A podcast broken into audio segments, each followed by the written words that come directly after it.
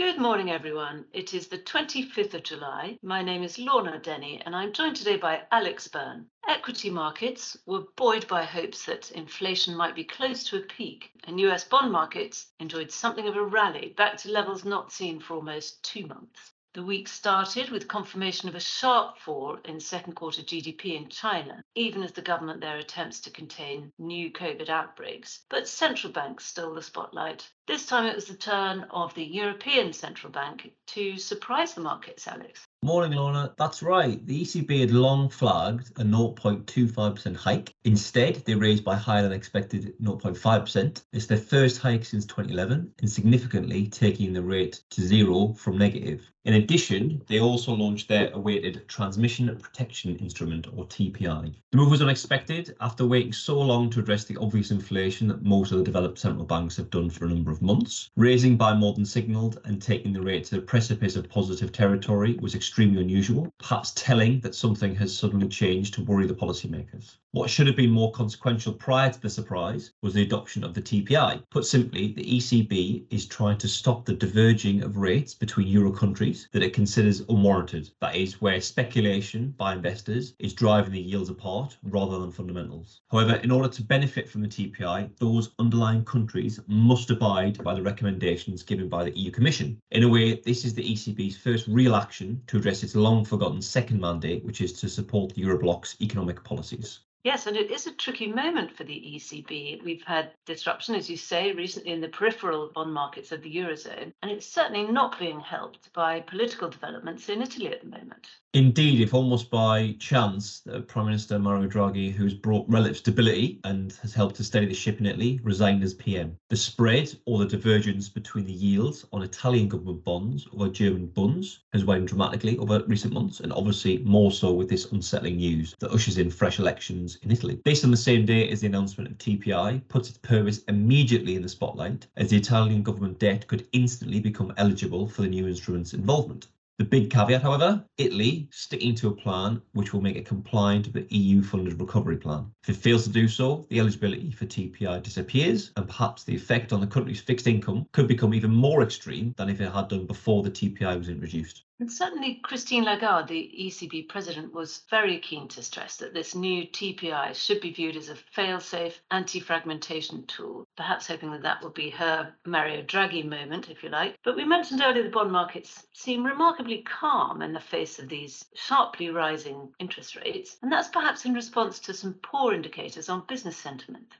That's right. I guess as we've alluded to previously, data has remained fairly robust in the face of the obvious forthcoming storm. However, the forecast seems now to be paying attention. The Philly Fed manufacturing survey, a heavily scrutinised data point, was starkly negative, expected to rebound slightly, but remain positive from negative 3.3 to negative 2.5. It instead dropped to negative 12.3, a reading that points to expectations of business conditions worsening significantly going forward. Then we had purchasing manager surveys for a number of economies, but most importantly, importantly perhaps in Germany, the powerhouse of European manufacturing and industry, the PMI number for both services and manufacturing turned into downturn territory finally from the record sticky highs we've seen during the recovery. The number of both now has dropped below the expansion level of 50 and again way below the forecast level. The same is true of the PMI numbers in Europe as a whole, both numbers strongly undershooting their forecasted level and with manufacturing also now dropping below 50, the threshold between positive and negative expectations. But there have also been concerns that the second quarter reporting season could bring indications of worsening conditions. How are the results looking so far?